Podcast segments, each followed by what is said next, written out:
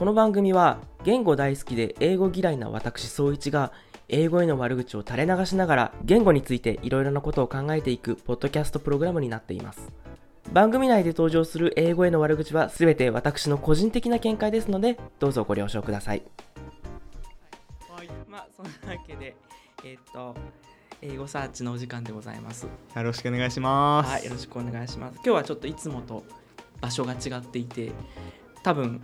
音もいいと思うんですけど、そうですね、そうちょっとスタジオをお借りして録音しに来ております。猫もいません。猫もね、さっきまでいたんですけど ね、そう、東中野の雑談というお店に来ております。ビールが美味しいお店ですね。そうポッドキャストをテーマにしたクラフトビールのお店でして、お店の中にこうスタジオがねあるんですよね。でなんかバースペースとちょっとこうアクリルの扉1枚で仕切られてて、ちょっと外の音も聞こえると思うんです。そうですね、今店員さんがすごいいろいろとお客さんとお話をしている、ね、どうもそう、そんな感じです。今日ねわざわざスタジオを借りているわけなんですけれども、はい、どうしてかというと先ほどからね声が聞こえてると思いますが、今日はねゲストをお招きしております。どうも、一人二役ではなく私でございます。お名前はじゃあ自己紹介をね。そうですね、自己紹介しました。ちょっとしていただけると、じゃあこちやさんです。あ、どうもこちやさん、はじめまして。そうですね、はじめまして、はい、もうだいぶ長いこと友人をやっております。はい、ちょっともうちょっと長めに自己紹介長めに自己紹介ですね。そうですね、どういう方なんですか。どういう方かというと、ただの30代の会社員ですが、友人ですね。そうですね、英語サーチの名前何でやってますか。総一でやってます。総一さんのね私もねいろんな名前がある、ちょっとどれで呼ぶのかって感じですが、です、ね、英語サーチの総一さんとは何年かとある付き合いになりまして、とある活動あんな活動やこんな活動をねとある活動を通じてどれぐらい10年10年は経ってない。私が大学院ぐらいだから2015、16大学院だったな、あの頃多分。確かそうなんだ。2015、16とかだと思うから、でも5年、6年、7、8年意外と経ってるね。10年弱ぐらいか。そうですね、長いですね。意外と長い、思ったより長かったですね。知り合いになったその日から割とこうお互い言語オタクだっていう共通点があって、意気投合、まさに意気投合って感じですよね。統合しちゃいまし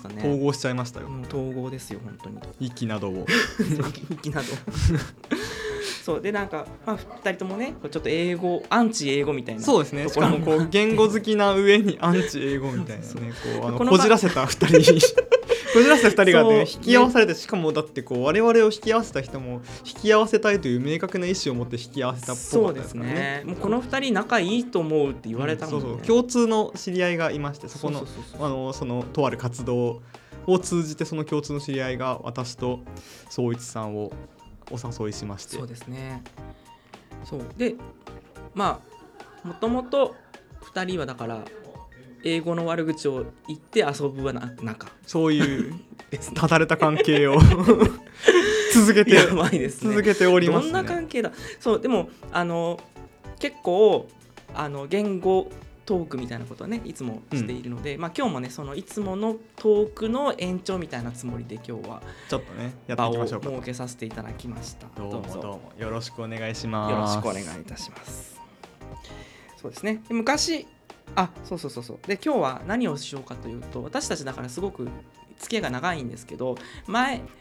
この番組って一応英語の悪口を言うっていうコンセプトでやってるんですけど、そもそもその英語の悪口を言うっていうことをこちやさんと私と2人でずっとやってたんですよ。そうですね、もう英語の悪口芸人みたいに。そうでポッドキャストをやろうなんて話になる前からちょっと2人でこう英語の悪口を録音 しようみたいなことをやって。そうですね、どっかの居酒屋のカウンターでそれこそそれを YouTube に上げたりとかしたんだけど、あんまり再生されてないんですね。そりゃそうだったんですけど、本当撮ったものをただね黒い画面でポン投げただけなんで、なんかその後ねちょっとなんかしようかなってずっと思ってたんですけど、ちょっとやる気と気力と時間がなくてあらゆるものが足りていない今ここまで来たんで今日それを供養しようと思って。お、いいですね。そうで、その時の音源をちょっと抜粋で持ってきているので、ちょっとそれを聞きながら恥ずかしいいろいろ言おうかっていう話になっております。いいですね。よろしいですか。リバイバルというかね。そう、リバイバルです。まずはねお聞きいただくのはこちらなんですが、2019年12月1日、2019年11月12月12月1日、おもうコロナ前。そうね、コロナ前、全然前ですね。全然前ですね。直前ぐらいですね。本当にそれこそ中国でなんか新型の肺炎が出たらしいとか、それぐらいの、そんな頃ですかね。頃じゃなかったですかね。これは私の家にこう来た時にちょっと やろうよみたいな感じで、そんなこともしましたね。ちょっといいですか。いきます。何がムカつきます。英語というものの何が嫌というと、もうなんかたかだか一言語の癖して、世界共通語みたいな顔してるところがまず嫌ですよね。そうですね。もうあたかもこう英語が喋れば70億人と喋れるよみたいなね。そう、喋れないですか。以上ですちょっと恥ずかしい恥ずかしいけど、でも思いは変わってない。2019年から同じことをずっと言い続けてるんですよね。同じことを思ってる。あと世界人口そろそろ80億人いくんじゃないかなみたいな余計なことをちょっと今考えちゃったんですけどまあでもね、これ英語ができればこう何でも全てうまくいくとか、なんか英語さえできればこう世界中のいろんな人とコミュニケーションが取れますよみたいな触れ込みにまずムカついてるんですよね。そうですね。非常にムカつきますよね。英語だけ喋れる状態で日本来てお前と喋れるのかっていう気持ちもちょっとするんですけど、置いといてもそれこそ今日ね、この雑談に来る前に一回宗一さんのお宅にお邪魔して猫を可愛がるということをしていたんですね。はい。一回集合するというより猫を可愛がりたかったという目的で行ったんですけど、そもそも猫可愛がりが先でしたもんね。そうですね。それでその時に話した内容とかでも、2人でアラビア語できるようになりたいっていうね、アラビア語できるようになったらだってアラブの人たちと話せるわけですよ。例えば UAE とかエジプトとかアラブの人たちと喋れるし、それこそ今特にガザとかがすごい大変なことになってますけども、パレスチナの人たちはこうムスリムの人が多いわけです。そうするとアラビア語で情報が出てたりするので、そういうののそう情報を得ることも結構できるわけ、生の情報も得られるっていうでこう利点もあったりとか、そうでなくてもアラビア語が共通言語だっていう地域というか、人々が結構いるし、そうじゃなくても例えば中国語とか、こう地域によって英語じゃない言葉が共通言語になっていて、でそういうところの人たちだと結構英語はできないんだけどアラビア語ならできるよっていう人だったら結構いるわけで、英語さえできれば、英語ができると確かにもちろん、有利なことは多いし、結構確かに何十億人とはコミュニケーションできる。それは認めますよ、我々も。仕方ない社会状況が血の涙を流して社会状況がそうなってしまっているところは認めるところではあるが、英語さえできればっていうことじゃない、ね、だから英語がなんかちょっと特別な感じにされてるのもムカつくし、しかもなんか、ね、今で言ったらねロシアとかもさ、あれじゃないですか。この前すごいあれと思ったのが、なんか今ロシア語を勉強してるとちょっとなんか嫌なこと言われたりするみたいな。聞いたことありますね。なんかちょっとツイッターでね、多分高校生だと思うんですけど、これからロシア語で大学に進もうと思ってる、けどロシア語に興味があるみたいなことを言うとすごいいろんな、ね、それこそ親とか友達からなんかいろいろ言われちゃうのがちょっと本当どうしたらいいんだろうみたいな。これは由々しき問題ですね。そう、これなんかでそれこそなんか英語もできない、例えばねその子がそう言われてるか分かんないけど英語もできないのにロシア語なんてみたいなこと言われてたらもうメモ当てられない。いですね。でなんか今こそロシア語じゃない、むしろ。そうですね、本当に東欧というか東ヨーロッパだと結構もともとソ連だった地域とかだと結構ロシア語で情報が出たりもするし、でしかもこうロシアのことを知るっていうのも別にロシアにもろ手を挙げてこう賛成してますとか、うん、ウクライナに侵略していいと思ってますって意味じゃないですからね。そうそうそう。なんかやっぱロシアの生の情報とかロシアで今何が起こっててどういう情報が実際回っていて、うんうん、それがなんかねこう私たちそのロシアの外にいる自分たちから見てどう見えるかとかさ、いろいろ切り口はたくさんいくらでもあると思うんですけど、うんうん、そういう研究なりなんか情報収集なりしようと思ってる時にロシア語が知らなかったらもう無理じゃないですか、うんうん、これやっぱ今こそロシア語をやる一番なんか利点というか、うんうんうん、意義があると思うんですよね。ありますよね。もちろん英語の情報はネット上だと一番多分情報量は多いんですけど、でも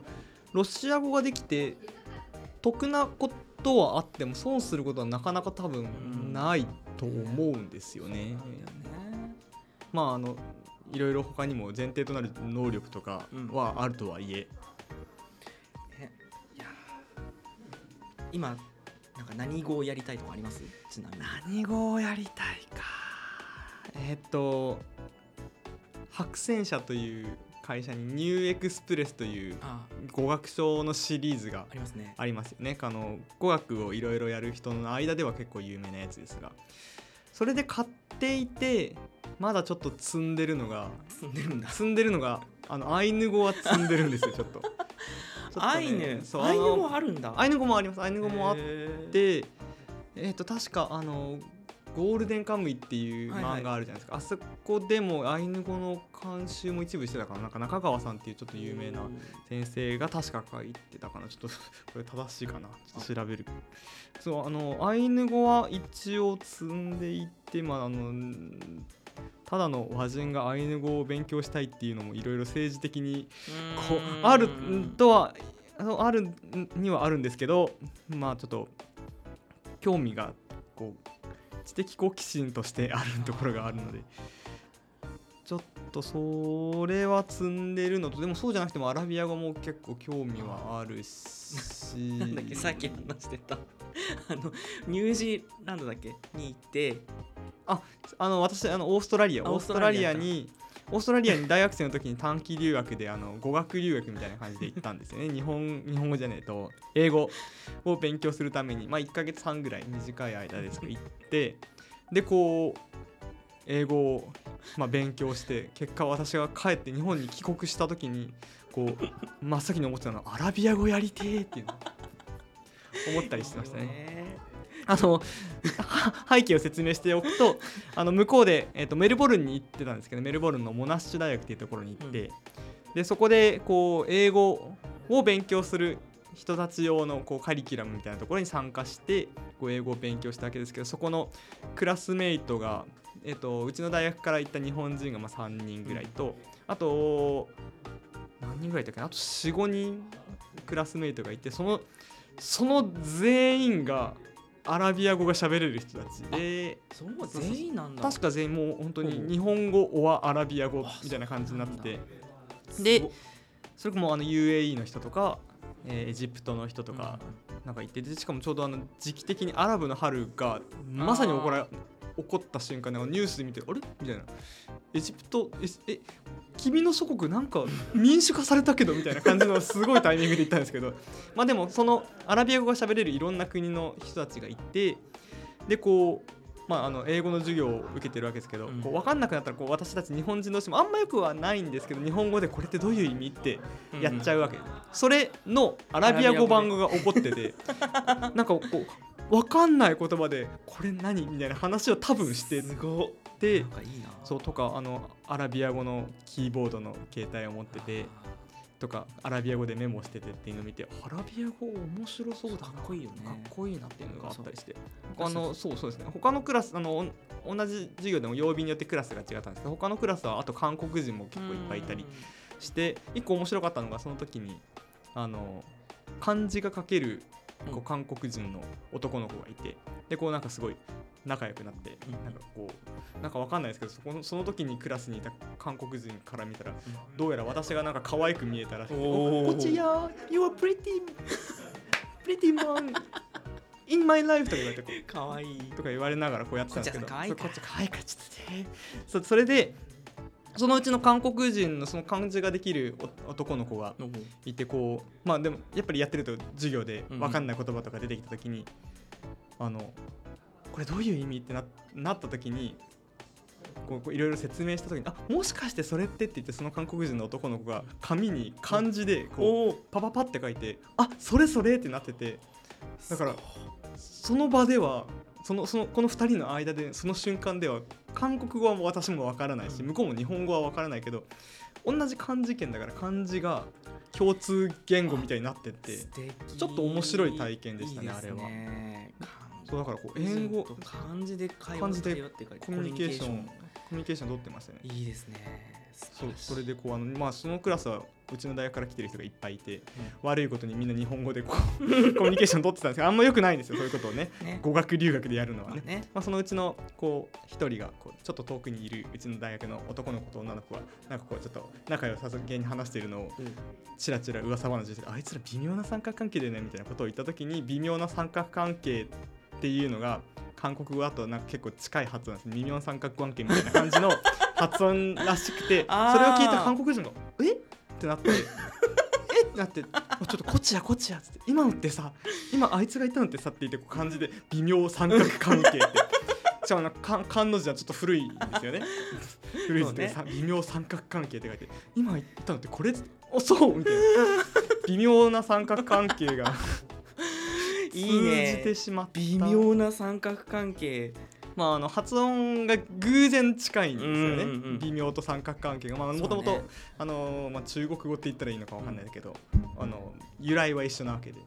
確かにね、そういうこともあって私は帰ってきた時に、いや英語が世界共通語とは限らないよな、まあ、そういうことももちろんある、そういう側面は全然あるけど、別にそれってこう共通言語であれば英語に限らないんじゃないっていう思いをこう無理やり話を戻すと思った一つの出来事ですね、その短期留学は。いい話ですね。いい話ですよ。そうか、私なんか留学でそういうのないな留学フランスだったんですよね。私フランスでしたね、うん、でもなんか私は、留学そのフランス留学先のフランス語講座のクラス、留学生向けのフランス語のクラスは、大多数がスペイン人で、なんかスペイン人ってフランス語をスペイン語みたいに言うんですよそうですねだからなんか例えば、なんだろう、待つっていうのはアトンとかってフランス語で言うんですけど、それをそのままスペイン語読みでアテンデレって言っちゃうみたいな全然違うアテンデレって言っちゃうみたいななんかそういう感じ、うっかりさんですね。そうなので、なんかそれは先生もなんかすごい困ってて、それはもう通じるし何言ってるか分かるけど、でもであなたがそれでスペイン人だっていうこともそこから分かるけれどもだけどそれはフランス語じゃないから、まあそうですねスペイン人がフランス語を読もうとしたんだなですよねそうだからそれはフランス語ではないから、さすがにちょっと訂正させてもらうわみたいなこと言ってた面白いですね。そうでもそんな感じでね、私はやっぱ世界共通語はフランス語だなって思いましたね。まあフランス語も通じるところはね、アフリカとかを中心に結構あったりしますよね。しかもこの英語がこの先にもしかしたらあるかもわかんないですけど、英語が世界共通語になったっていうのも結構こう政治的な話というか、結果的にそうなったって感じですよね。戦争で勝ったからとか、それに近いこうところがあるじゃないですか。植民地を得たことによって、その現地のこう人たちに英語喋れよみたいな感じの風にしたりとか、あるいはそうじゃなくても英語ができないと不利だったりとかっていう状況を作り出したわけで、その原因自体は結構こう変な話、ちょっと暴力的なところもあったり、あるいは政治的な話もある中、ひどいやつあるじゃないですか。英語は分かりやすい言語だから世界に普及したんだとか。それね、本当よく見るんですよ。英語はなんか分かりやすくて学びやすい言語だから世界でこうみんなが共通語として使っているみたいな。それだとさ、なんか誰かがはい今日から英語を世界共通語にしますって言ったみたいな感じになるけど、うん、そうなんですね。あるいはこう世界の人とこう共通にやりたい、何語がいいかな、いろんな言語世界には何千もあるしな、学びやすいやつと言ったら英語だな、だから英語を学ぼうってみんながなったっぽくなってるけど事実そうじゃないね、というか学びやすさで言ったらエスペラントが最強ですからね。エスペラントが最強なのかもしれない。コメントはあえてしないですけどあえてコメントはしないですけどね、うん、でもそうね、なんていうかその、英語が別に特別他の言語と比べて学びやすいってわけではない。そう、本質的になんかこう性質とか本質的にこう世界共通語足り得る理由があったからみんな選んだというのは、そういうのがもしかしたらあるのかもしれないけども、事実はそこまで捉えていないというか、割とそういうところはある気がしますね。いやなかなかちょっと難しい話ですよ。難しい話ですよ、本当に。